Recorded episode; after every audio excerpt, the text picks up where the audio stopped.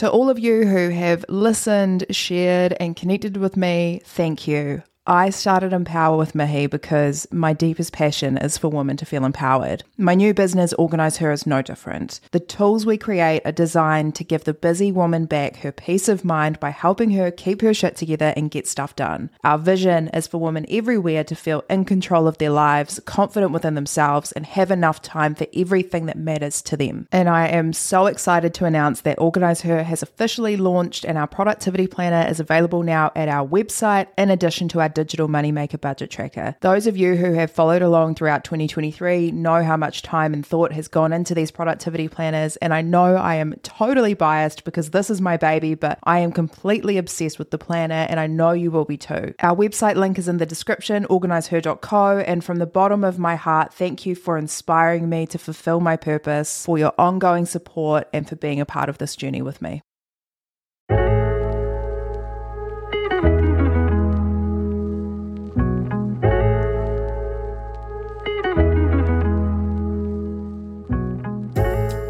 Kia ora and welcome to Empower, the podcast that has one sole purpose, which is to inspire you to live your best life as your best self.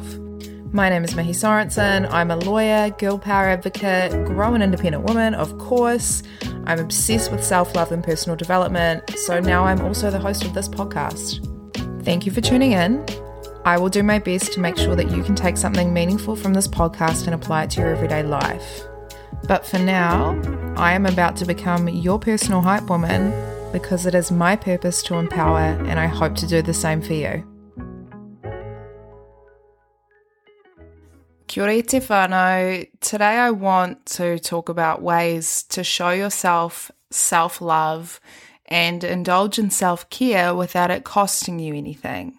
I am, and I have always been, a bit of a sucker for self love, self care, and all related things. And the way that I have honored that need within myself or indulged in it, whatever you want to call it, has always been totally dependent on often how much disposable income I've had and always how deep I've wanted to get. When I was younger, honoring my need for self care and self love was getting my lashes done, going on a spontaneous trip somewhere, like a week long health retreat in Bali, because I definitely did that or getting regular massages and facials, doing my own face mask, having a drink or 10, going on a shopping spree, baking a cake, eating the whole thing on my own. It's all things that I used to do regularly, and I'm all about it. There is nothing wrong with any of it. If it's what is going to bring me joy in that moment, if it'll bring you joy in that moment, then do it. The issue, though, was that these forms of self care were the only self care that I practiced. And while they temporarily met whatever need I had, using these forms of self care as an escape didn't necessarily deal with the deeper issues, which might have actually been what I needed at that time. Funnily enough, I was much more inclined to throw money at any of these things than to spend more than 10 minutes sitting in my head and being truly honest with myself about whatever it was that I was going through. Self love and self care aren't new things, and when we think about it, and this is part of the big pop culture phenomenon that's come with it, but when you think about self care, you think about the chick lying in the bathtub with the cucumber slices on the eyes and the face mask, and the hair is up in a white towel, and she's drinking a glass of wine. And there's nothing wrong with being that girl. I've been that girl a couple of times. I've been that girl.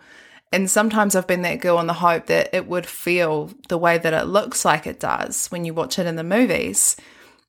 But I think that when we get caught up in this narrative of what self care and self love looks like rather than how it should feel, we get too invested in the consumerism and the materialism of spending money and that being a requirement to fulfill your need for self love or self care rather than just taking the time to be honest with ourselves about how we're feeling on the inside and what kind of self care is required to improve things from that perspective.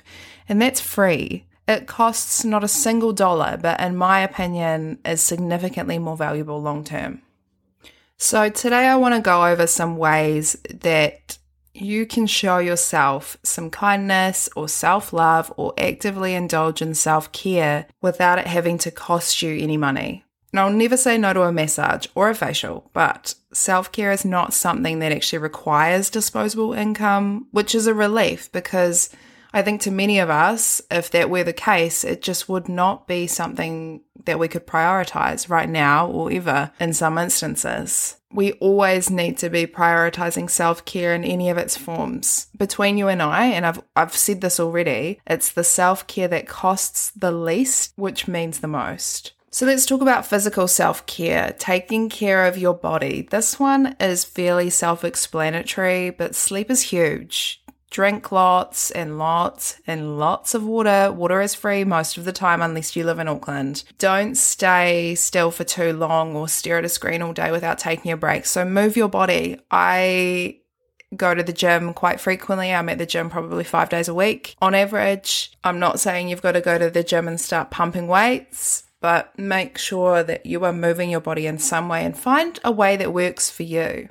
I like going to the gym. I'm not a fan of running. If running is for you, do it. If walking is for you, do it. Or yoga or dancing or whatever it is that works for you, find it and do it. Pay attention to the way that you feel after eating certain foods and eat more of what feels good. Style your hair.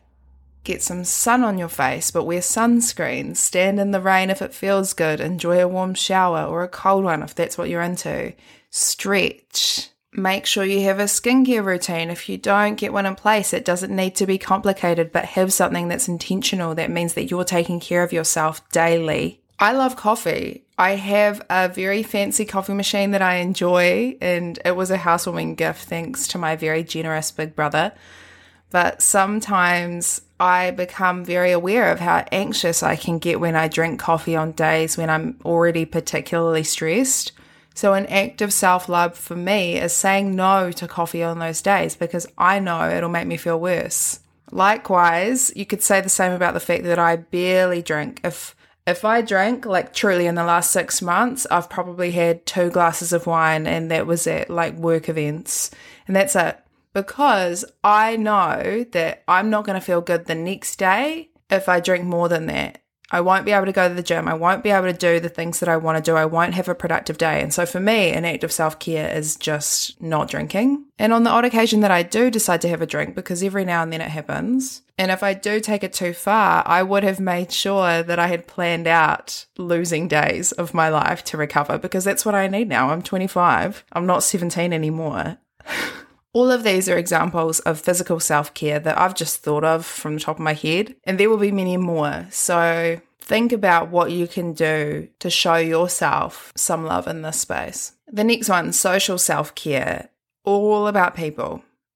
Everyone's social requirements are different. I'm someone who loves my own company, so much so that I'm very comfortable going weeks or months without seeing a lot of my good friends. Although I admit I'm only comfortable with that because we communicate frequently by other means like social media and FaceTime and everything else. For some people, that just isn't enough, though. That's unbearable. Honoring whatever social needs you may have is a form of self care, of course, but keeping those interactions positive and meaningful also helps. Social self care is about spending time with people that make you feel good and limiting or flat out refusing to spend time with those who may not make you feel that great. It's about asking someone you trust for help if you're struggling with something on your own, or finding friends with whom you can have inspiring and uplifting conversations rather than gossiping or speaking badly about others. You may go out of your way to do something kind for someone that you love without complaining.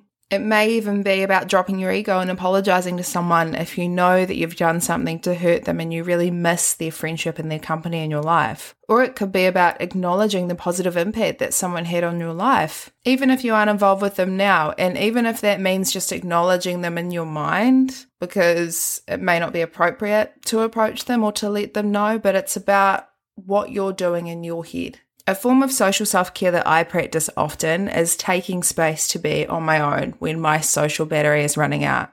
Mine runs out frequently. I think that's got a lot to do with my job, but also just my personality.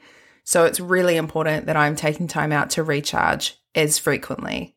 The relationships you form with others say a lot about the relationship that you have with yourself. So if you're prioritizing your own self love and self care, it's good to surround yourself with people that are doing the same. As that relationship that you have with yourself grows stronger, you will find the relationships with the people around you also improve.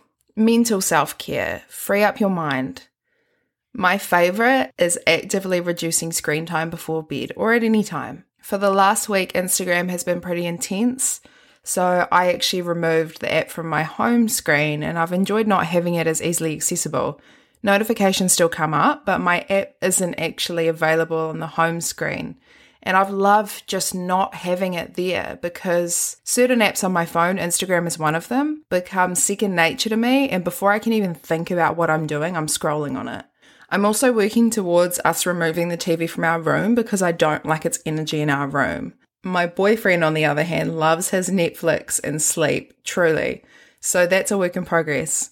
Other ways to indulge in mental self care is to take time to clear up your space if you're feeling overwhelmed, or to make a to do list if it works for you. I'm a list person. If you couldn't already tell, I'm a list person. And keeping a to do list for each day or the month or whatever works for you, the week, so that you aren't keeping mental lists and unnecessarily using energy by trying to retain that information in your head is so helpful you could learn something new or engage your brain doing something different or creative that you're not used to.